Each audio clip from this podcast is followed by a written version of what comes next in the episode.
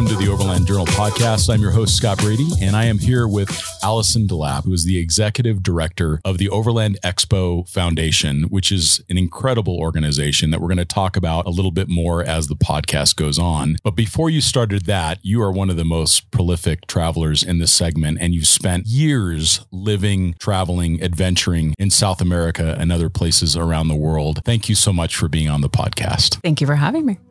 And a special thanks to Moon Fabrications for supporting this week's podcast. Moonshade by Moon Fabrications is the portable vehicle awning you've been waiting for. Moonshade is built to last, simple to set up, and ships with everything you need to mount the Moonshade to most vehicle styles without a drill right out of the box. With over 60 square feet of shade coverage and multiple setup configurations, Moonshade is the ideal choice for rigs of all sizes. Moonshade only weighs 8 pounds and shrinks down to the size of a yoga mat so you can pack more of what you need out on the trail. Visit moonfab.com. That's moonfab.com to place your order today. For the worst summer sun, treat yourself to the best. Moonshade has you covered. Thanks, Moonshade. What I'd love to do is kind of paint the picture of how you got to the point of being the executive director of the foundation, what you learned about your travel. So talk a little bit about where you've traveled in the world. Let's see. I started traveling in Los Angeles, or I should say as a starting point in Los Angeles. Is that where you were born? In Southern California. Okay. Yeah. I lived and worked in Los Angeles for a long time in the entertainment industry. And so I had my summers free. And so I would take 2-3 months off. I traveled around the Southwest first. And then that's when it finally started where it's like, okay, I got to keep doing this.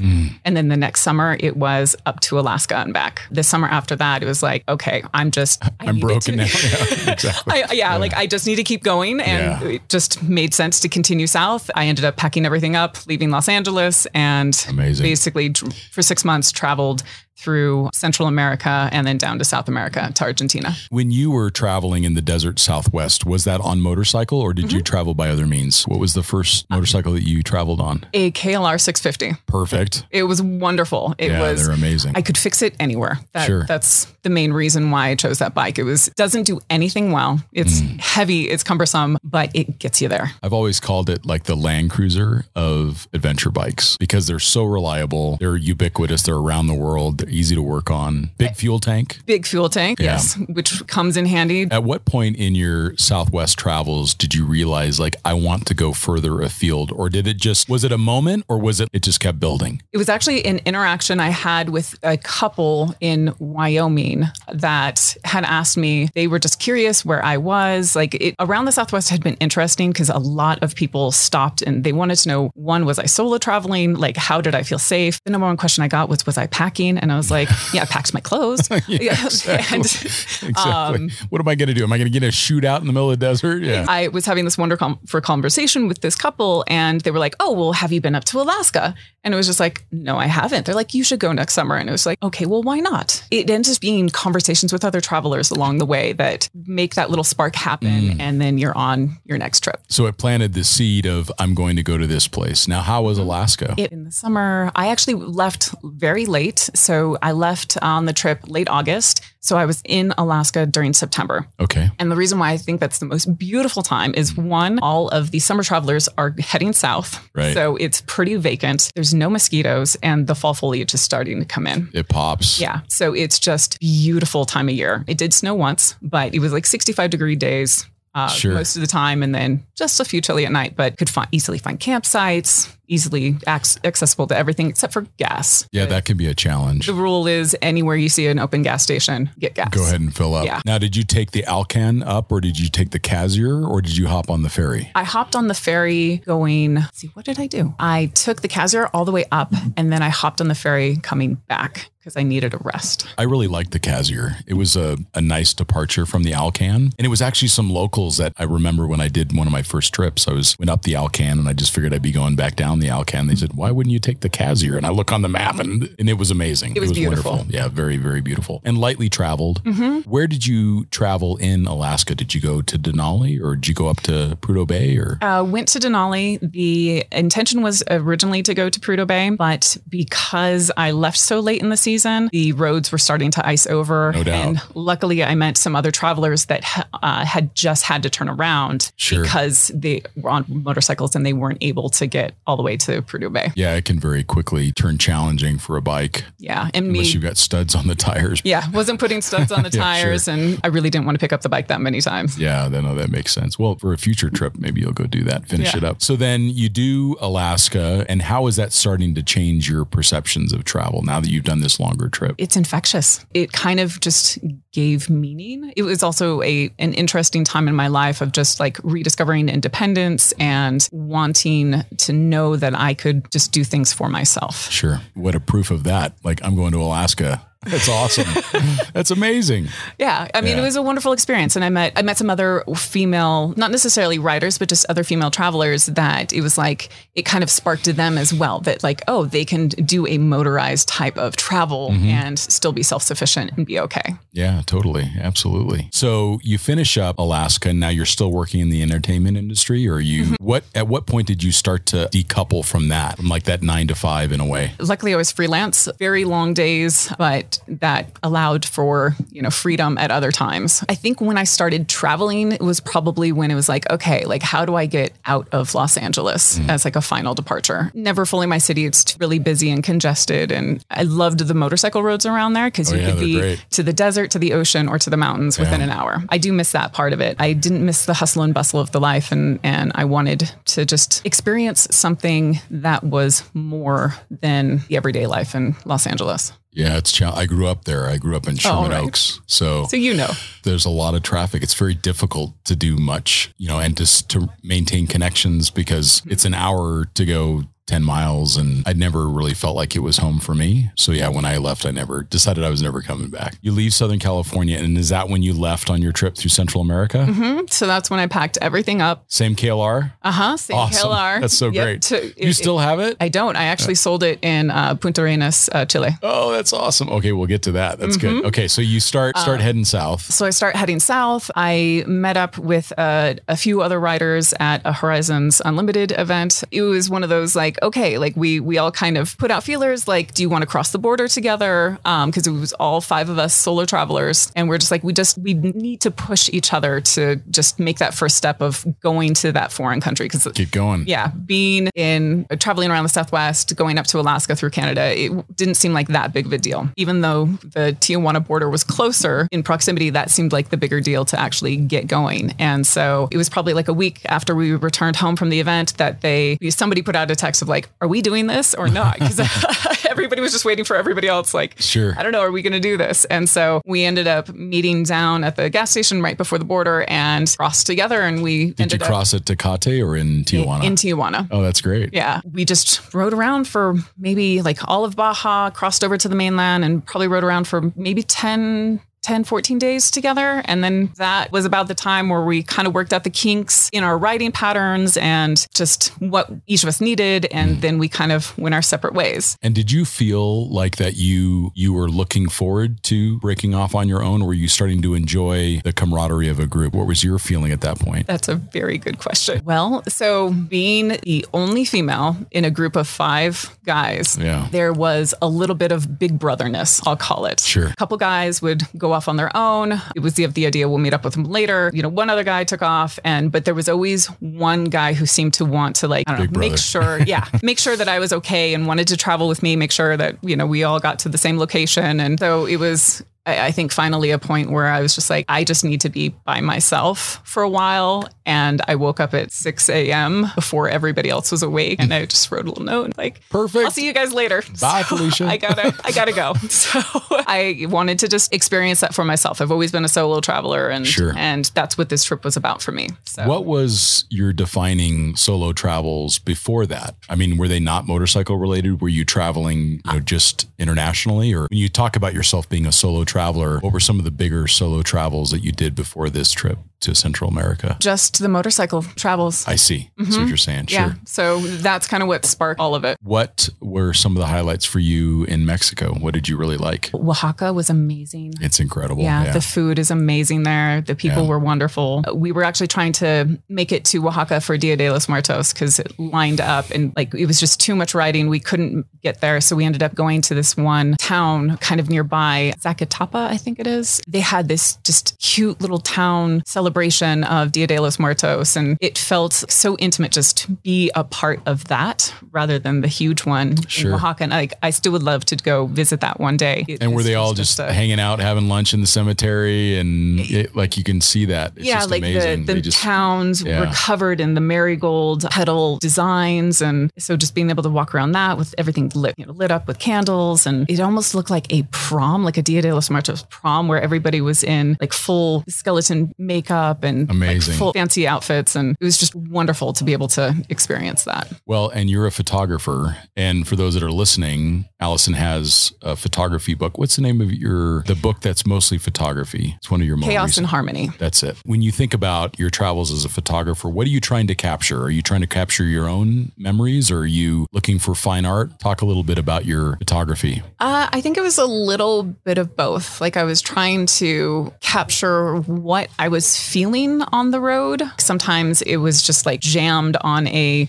bridge where it was just kind of this overwhelming feeling of how do I even get out of here? Because there are so many people around me, to these wide expanses and just following the curves of the road as lines on paper. So I just wanted to kind of share. So you were looking, to kind of give it from your bird's eye, because so many people will do that. It'll be like the point of view photograph. Mm-hmm. And for others, it's the photograph of them in the environment, mm-hmm. the selfie that we see now so often. That's what I liked about your images is it gave the sense that I was there. I thought that was really strong. Thank you. So it was really great. You leave Mexico and where did you go next? Let's see, Mexico and then through Guatemala, Honduras. I skipped El Salvador, going down to Costa Rica and then Panama before catching the boat. And the one thing I'll say about kind of traveling that route that I found very funny was in talking with locals, especially in Mexico, they were asking, where are you going next? And so I would say Guatemala. And they're just like, oh, no, that's so dangerous. Yeah, exactly. It's so dangerous. And I'm like, oh, well, have you been there? They're like, no, we wouldn't dare. Yeah. Just be careful. So then it was Guatemala. They were like, oh, no, you're going to Honduras. Like, be careful, be careful. And so it was just funny that every single country, they were just scared of their neighbors. I said, well, how do Canadians think? Bringing that full circle of. Yeah, that's true. What's in the media. Did you ever ask them what they thought about Canada? I will next time. That'd be funny to flip the script the whole other. Do you think Canada's dangerous? Yeah. That'd be really interesting. What year was this that you did that trip? So this is 2012, 2013. So then you make it all the way down to Panama. Did you already know that you were going to go to South America or you had not decided yet? I knew I was going to South America and there was a limited time going through Central America because I needed to catch the Stahlratte. And that's the sailboat. Mm-hmm. Got it. How was that experience? Amazing. Okay. Amazing. So I love the sailing thing. So of just riding right up to the dock and watching them with ropes, just hoist your bike over the side. And you're like, I just really hope it doesn't drop into the ocean because that's the end of it. I mean, they've done it so many times that they know what they're doing and they put it on board. And it was, I think, 3 days, 4 days, something like that to get down to Colombia. And how big of a boat is that? I don't remember. I mean, do you remember how many people were on board? Let's see. There were, I want to say 12 motorcyclists. Oh, that's a lot. So it's a big boat. Yeah. And they're just kind of lashed to the foredeck or... Mm-hmm. Cool. Yeah, they're just lashed to the railings and, covered with tarps. Yeah, that's fantastic. Yeah. And then what did you think about that experience being on the boat? I loved it. It's one of those kind of pinch points in the trip where you get to meet a lot of travelers because there's only so few ways to cross the Darien Gap. You had to kind of exchange information with these people and, where are you going next? Where are you going? And, form other little pods of travel groups, I should say. And once you get off the boat, some people went into Venezuela, which I did. And then other people went to Colombia and south because they had limited time. Where did you land with the sailboat? Cartagena. And then you took off and you're like, I'm going east to Venezuela. Mm-hmm. Yeah. At that time, you would have still been able to get in. Around that time, I tried to get a visa and I couldn't even get a visa. Being prior military, they wouldn't let me go. It was an interesting time being in Venezuela. It was right after Chavez died. Maduro was trying to get elected. You could just see the struggles that were starting with everybody there. And I mean, they say gas is cheap. Gas was so cheap, but actually getting gas was very difficult. It was the kindness of Venezuelans that actually allowed me to get gas. Amazing. Because you had to have like certain credentials in order to actually go up to the pump. And so some people like would just, you know, motion me over and let me use their time at the pump, so to speak. Amazing. Yeah. And what else were your takeaways from Venezuela on a bike? How was that? What was the highlight? What was the location that you went to that you really loved? Well, I'll admit that we didn't get as far as we wanted to because the police on the road, they basically kind of at checkpoints, they did stop us and say that it wasn't safe to go on ahead. And so we were turned around several times. And so it's like, it was one of those things we just didn't really want to test. Yeah. You don't know. Yeah. Like they could actually be very well informed and it's going to be a problem. So then you head back into Colombia. What were the highlights of Colombia for you? My memories are deceiving me because I lived in Panama and Colombia for a time. And so I'm trying to remember which ones were which. I see. Traveling through Colombia, I mean, the people were just amazing. They are amazing there. Yeah. I believe I went to Medellin. Beautiful city. Yeah. I loved just all the art. So is Bogota. Yeah. Like to go out at 2 a.m, there's families out and about. I mean, that's how you always know a place is safe because there's kids running around and it's great. And that's just it. It was just anybody and everybody. Yeah. I really just loved the kind of very upfront culture. Yeah. That it was. And great food and like you can find an excellent cappuccino and like it's surprise. I mean, for those that are listening, we were programmed for so long to view Colombia in a certain way and it is not that country anymore. I mean, it is very modern, very safe, but it still has these fantastic back roads, the twistiest asphalt that's super fun on a motorcycle or the most challenging dirt track, but then you can stay in a great hotel and have a great meal at the end of the day. Yeah. It's really special there. Yeah. Fast forwarding in a few years for when I traveled there a second time on motorcycle, I probably should. This is one of those moments where I should have stopped because the sun was setting and we were, you know, just passing through a town. We're like, no, let's just go a little bit further. And it's turned into a dirt road. And we thought, oh, might just be a few miles. No, it actually ended up being switchbacks along a mountain with lorries coming the other direction, unable to see around the other side. And I didn't know this was the trampoline of death. Is what it's called. It's called the Colombian Death Road. I almost got killed on that road, but it was by this guy from Idaho. He was like in his Ford full-size truck with a camper and he comes and I'm on a BMW and I come around the corner slowly and he's flying up the hill because he's afraid he's going to lose traction or whatever. And he sees me and his eyes are this big around and he comes and he's like, I'm so sorry. And I'm like, it's no problem. And he stops and he's like, of course I answered in English. I just remember the license plate like sticking out in my mind of like this Idaho plate and this giant full-size truck nearly running me off the road, but that's a great road. It is a great road. I ended up doing it at night and there was part of me that do it at night. Really wished that I had done it during the day. I have a fear of heights. And so part of me was very glad that I did it at night and didn't know what kind of drop-off was on the other side. Maybe it was just what it was supposed to be. Yep. Now, when you were in that area, did you get into the Tatacoa Desert at all?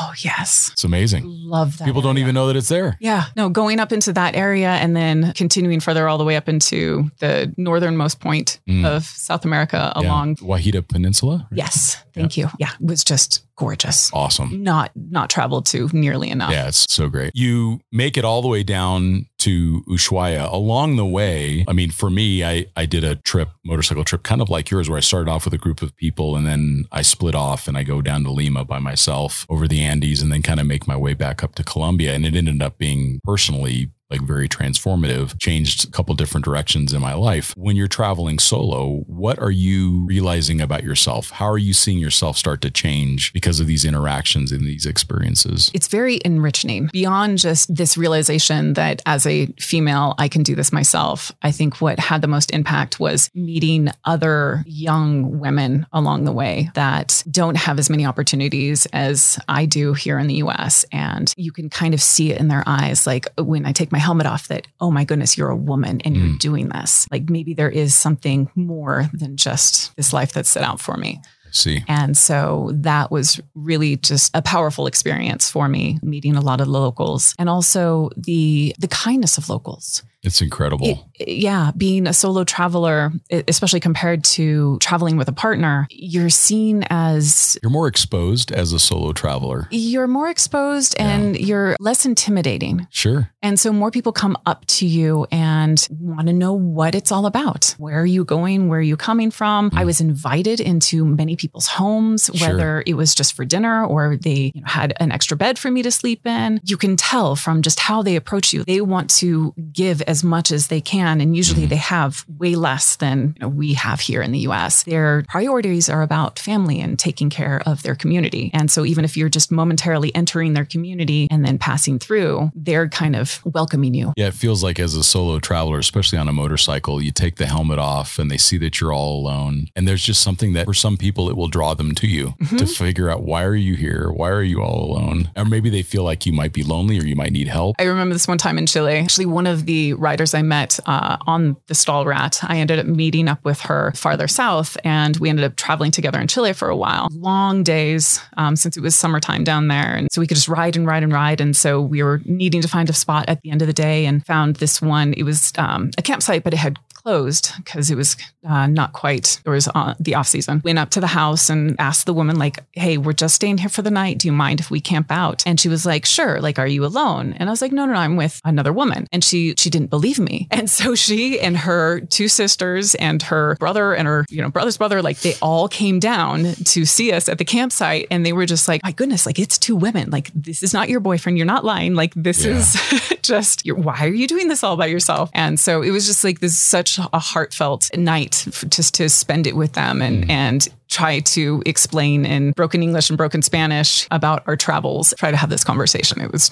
And maybe that is that opportunity to show them that something else is possible, even if it's minor, that it could change the course of them and their future generations. Yeah. The young kids that could grow up. No question. See that anything is possible. And a special thanks to this week's sponsor, GCI Outdoor. Whether you're heading out for a weekend of adventure in the woods or to your backyard fire pit, GCI Outdoor gear is ready for whatever you have planned. GCI Outdoor has been around for 25 years, so they know what they're doing when it comes to the best in portable recreation gear. GCI has innovative products ranging from outdoor rockers to complete camp kitchens and everything in between. And with a limited lifetime warranty, they stand behind everything they make. GCI Outdoor gear is comfortable, durable, and built for adventures, big and small. Try them out for yourself. Head over to their website at gcioutdoor.com and save 10% off your first purchase when you sign up for their email list. Thanks again, GCI. Did you find that you were starting to think about how do I begin to maybe write your first book or what was starting to incubate in your mind around that? I had the idea to do a photography book before I left. I had kind of set up a Kickstarter back in the day as a way just to see, to gauge interest for it and see if anybody liked to know about it. So I had it in the back of my mind while I was traveling. And I honestly kind of wish I hadn't because it ended up making things feel a little bit like work because I worked in the photo industry. And then having to take pictures during my trip, it almost felt like it took a little bit away from where I needed to be in my headspace that needed to be focusing on the trip. I'm really glad I did it so that I have something to look back on. Right. And I think I kind of had to come to terms with that after I came back though. And have you since been able to do that trip where it was just for yourself? After I returned from South America, I ended up being in the US for a little bit. And then I moved to Panama and lived in Colombia for a little bit. When I returned to the US, I was still wanting to travel by motorcycle. And so I ended up continuing to travel by motorcycle for several months until I found a spot that I wanted to settle down in. Oh, that's great. So you're not only getting a chance to travel, but also look for where your home might be. Mm-hmm. Oh, that's fun. Because I was determined not to return to Los Angeles.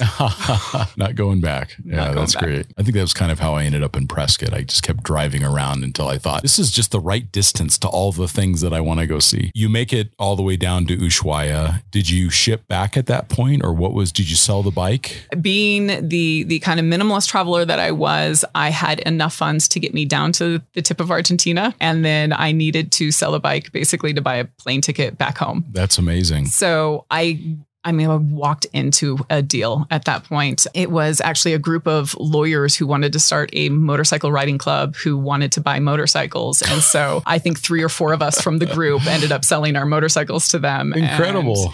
so that they could, you know, have outfitted motorcycles down there, because just having motorcycles in general, I think, was very difficult to get down there. One of the things that I loved about Ushuaia, it was one of those things in my travels that kind of surprised me. I always felt like Ushuaia is going to be the Star Wars bar at the end of the road. It was going to be this dusty little town. Like it's the end of the world, but it's not. There's like coffee shops and like a nice airport and wonderful restaurants. Totally. Nice hotels. Yeah, exactly. Well, I mean, the steaks in Argentina are unbelievable. Amazing. Yeah, that would be, actually, I won't call him out on the podcast, but there's a motorcycle rider that I know that is a vegetarian, and he actually decided to stop being a vegetarian in Argentina. It's the truth. Like, well, first of all, he couldn't really find many options as a vegetarian, but he's like, you know, if I'm going to like stop for a while, that's the place to do it. I mean, it's funny you say that. So when I was living in Los Angeles, I was mostly vegetarian. Sure. And I was like, okay, if I'm going to do the South America trip, I have to start introducing meat little by little. Sure. Because it's the majority of what they It's true. Down there. Yeah, it's hard to find. I mean, if someone was a pescatarian, you could probably get away with it, have more fish, but you can't always find fish. Sometimes those little roadside stand, they have one thing that they do well, like it's chicken that day or whatever. Yeah, so that was pretty interesting.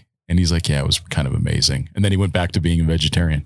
Exactly. So, which is great. So, I mean, he adapted to what he needed to do. You come back to the US and then you decide to go back. So what made you decide to go back to South America a second time as opposed to going to someplace else in the world? Man. Okay. Love can make us do crazy things. Oh, love does make us do crazy things. I met somebody at the end of my trip. And so he was a Colombian living in Panama. And I ended up moving down to Panama for a while. Mm-hmm. And we were planning to take a big trip and started out. And then things didn't work out. And I returned to the U.S. There you go. Yeah. Well, what a great way to figure out it's going to work out or not. Go do a trip together. Exactly. You got to travel well together. No question. Yeah. Mm-hmm. So you can shorten that whole learning process. Yeah. Figure it out in a hurry. Well, that's good. After that, you started to get involved with the Overland Expo. Oh, actually, while. So still while you were traveling. Yeah. So I returned from my trip in 2013, and then I ended up starting to work for Overland Expo at the end of 2013. Okay. So, and then what was your first role with Overland Expo? I came on as logistics manager. Okay. So just kind of helping Roseanne out with anything and everything that she needed help with. A big event. How do you manage it? Sure. Mm-hmm. No question. Did you start to do any other travels during that period of time? Like, were you able to take breaks? Because at the time there was only one or two events, so it was easier to get breaks away. Were there other places that you decided to travel? Mostly traveled around Panama. Okay. At that point. Yeah. This was actually when we started the East Show. Sure. And so it was kind of building up for every 6 months, and it was, you know, a nice little break. Yeah. To be able to go and do some travel for sure. Now your role has changed. You're now the executive director of the Overland Expo Foundation. So let's talk about what inspired that to happen. I interject with building up to that. So starting out as logistics manager in 2013, then as Overland Expo grew and as the events grew, kind of took on more and more responsibility. So that's where I started to or became assistant director to Roseanne and took on more responsibilities producing the events. And then when Lodestone bought the events, took on kind of director of operations just to continue what Roseanne was doing. Sure. I just worn many hats within this organization. Yeah, small business, you do. It's just grown beyond, and our staff has grown beyond as well. When they said that they needed somebody to kind of head up the foundation, I was very happy to step into that role. To make that shift. Yeah. Well, it might allow you to go travel more. Or it sounds like you've got other adventures that have been coming into your life. So yes, now you're the executive director of the foundation. So let's talk about what is the Overland Expo Foundation? What is its mission? And then let's get into what you're doing right now to make a difference. The Overland Expo Foundation was founded in 2020. 2020 was such the year it was. It was. We really have only started getting things rolling within the past year. The main goal is the main mission, I should say, is to give back to the Overland Expo community, because it's the community that has really made the events so wonderful. And so this is kind of our way of showing how we can, you know, do good with the community. Most of what the foundation is here to support are individuals and organizations that protect access to public lands or to improve public lands. We're looking for organizations that help foster education around how to overland responsibly and just create a more conscientious community about keeping overlanding. I don't want to say alive. It might be, though, that it's alive because as we grow, as the organization has grown, as the community has grown, our impact has grown. It has. So if we don't educate people about how to minimize their impact, leave no trace, tread lightly, all of these things that are really foundational and they're important. I mean, just Moab recently shut down camping. Sedona has shut down camping in huge swaths of land because the amount of human waste and trash made it impossible for them to keep up or for the land to sustain it. As places start to close down, it'll concentrate that impact in other places and then those will close down. Mm-hmm. So if we don't stop it now with efforts like yours, I think that we're in trouble. I think it could be, does overlanding stay alive in North America if we don't start taking some responsibility for packing out all of our stuff, including our poop and everything else? So it's probably the one thing people don't want to talk about, but it's the one thing we do need to talk about. That's right. Because it has the most impact on the environment. It does. And if you go with the other one that I feel strongly about is group size. I would say that it's fairly irresponsible to go out with a group of 15 to 20 people or 15 to 20 cars, because most campsites are not meant for that size of a group. When you look at campgrounds that have been around for a long time, especially remote camps, at most, they're going to be 1, 2, 3, 4, possibly 5 vehicles. So in my mind, if we can reduce the group size first, that automatically starts to reduce the impact to the campsites. We don't get the campsites growing, destroying flora and fauna. I mean, the fauna are impacted because there's a lot more noise and there's a lot more left behind. Maybe there's food scraps, too many food scraps left behind. It starts to have an impact on the animals as well. But if we can start by minimizing our group sizes. So I just really believe it's important for people to not have groups bigger than 5 cars. Kind of along the same lines, one thing that we're trying to also just encourage is people not to share their location on social media. Sure. Share pictures, whatnot, anything about the trip, but just not the exact location that you've,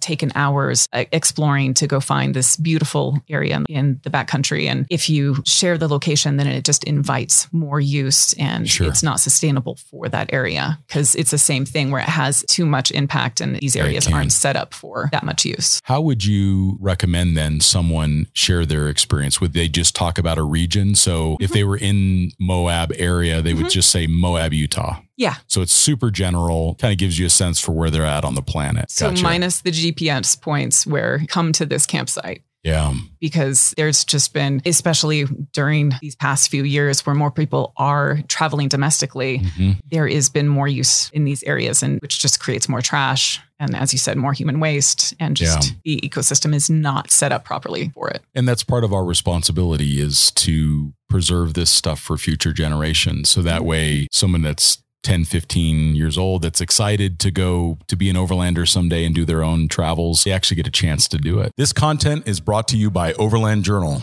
our premium quality print publication.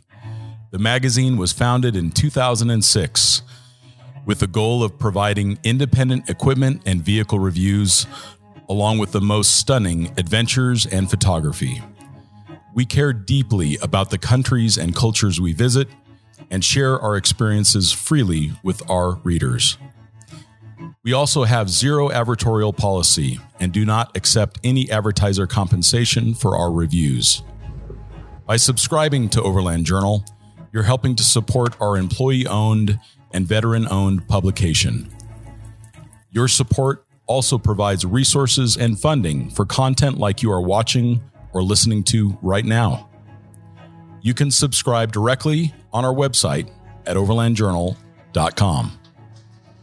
So let's talk specifically about some of the ways that you're helping to facilitate that. Our main grant that we offer for the Overland Expo Foundation grant is set up so that we want to fund organizations that have upcoming projects, be it, trash removal or restoration, something to kind of take care of a local area. So our first grantee that we just worked with was Natural Restorations. Not heard of them. Based in Arizona. They just replanted, and this is an ongoing project for them, the bushfire burn scar in the Tonto National Forest, which is kind of Lower Peaks, Sycamore area, basically they rescue these cacti that are going to be destroyed from construction projects, and then they bring them to the burn scar and do a replanting. Oh, wow. And so they actually have a core veteran-based team that does a lot of the work. And then during the 2 weeks that we helped fund, they had a volunteer event as well. So 87 volunteers came out to kind of help put the cacti in the ground, give them water, throw some wildflower seed, approved wildflower seed into the air, take out some of the bufal grass, if I'm saying that correctly, which is non-native maybe. Yeah, it's invasive and it's kindling essentially for fires. So they've been improving the areas that overlanders visit. Sure. Well, and just to give a acknowledgement to one of the first big projects I ever saw successful in that, Tim Huber. And Tim, when I first met him, this was back when Expedition Portal first started, but he decided that he was going to do this huge cleanup out in Four Peaks. It's just absolutely amazing the amount of trash that dumpsters full of trash that we hauled out of there. Yeah. So if you look on the stats for Natural Restorations, it's something like millions of pounds of trash a year that they remove. Yeah, it's incredible. It's amazing. How do people get involved to help? I'm sure that they can donate maybe some funds or donate to those locations or organizations. How do they help? There's a few ways to kind of get involved.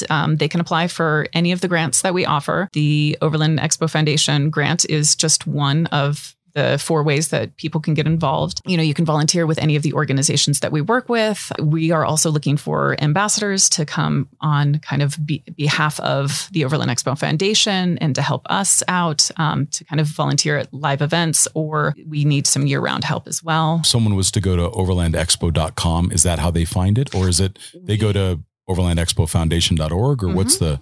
So overlandexpofoundation.org. Got it. Perfect. They can apply for any of these grants. Amazing. And so what would you say is your biggest need today? If we could catalyze our listenership, how can we help you and what you're doing right now? What's the biggest need that you have? One of the programs that we're trying to kick off this year is Leave the Trail Better mini grant. It's kind of our way of wanting the community to also be involved, because it's the main thing that I hear about with all of these organizations that have been talking to. It's trash is the number one problem in the backcountry.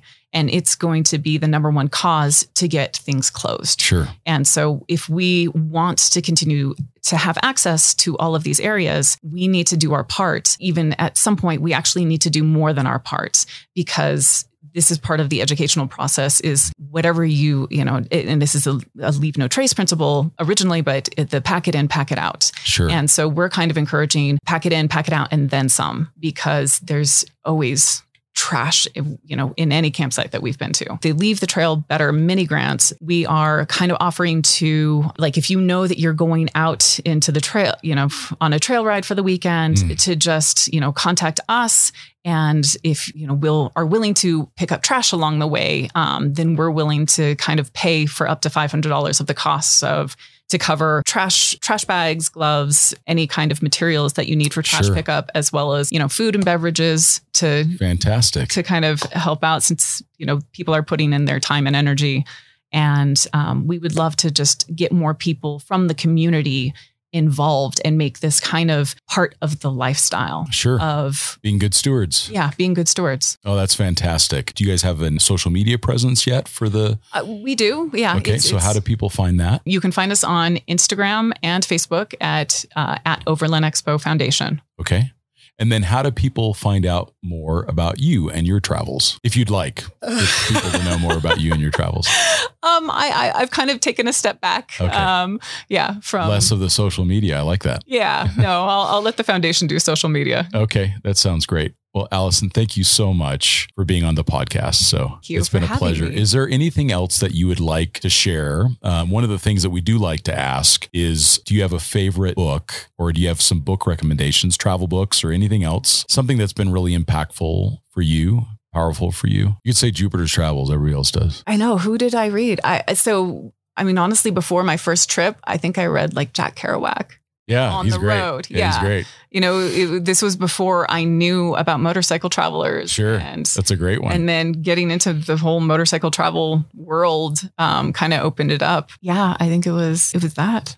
That's a great one. Now, if you were to sit down and have coffee with someone who had a life very much like you did in Los Angeles, working in the entertainment industry, they're solo traveler, and they want to go see the world, what would you tell them? What advice would you give them? Go and go slow. Because I love that. Although I took 6 months and it seems like a long time, I probably should have traveled maybe a third of the distance. Okay. So that you can really like slow down, take in the culture, and just be in the environment and experience rather than rush through to the next. I love it. So savor the experience. Well, is there anything else that you would like to share with our listeners? Or one program that's very near and dear to my heart that we just launched is the Change Your World Travel Grant. And so I'm very excited to share that in speaking with Roseanne and Jonathan Hansen, who the original founders of Overland Expo, right. They had created the Change Your World Fund back in 2016 to honor the memory of Alistair Farland,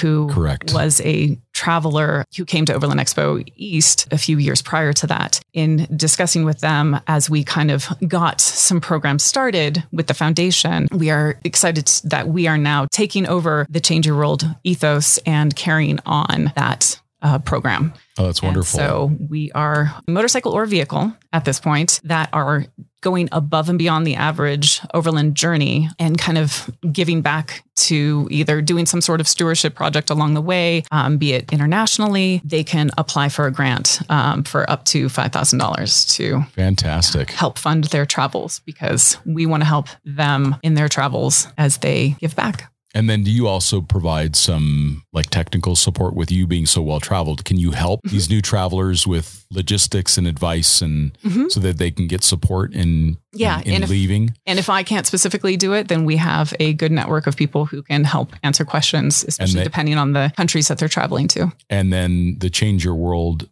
they also find on the Overland Expo Foundation.org. Mm-hmm. Okay, that's great. Yeah. That's an exciting one. Yeah. Oh, very cool. Yeah. So we're excited to carry on that name. Go to our website, overlandexpofoundation.org, and see if anything sparks your interest, because we'd love to have more people involved with the foundation. That sounds great. And we hope that everyone does.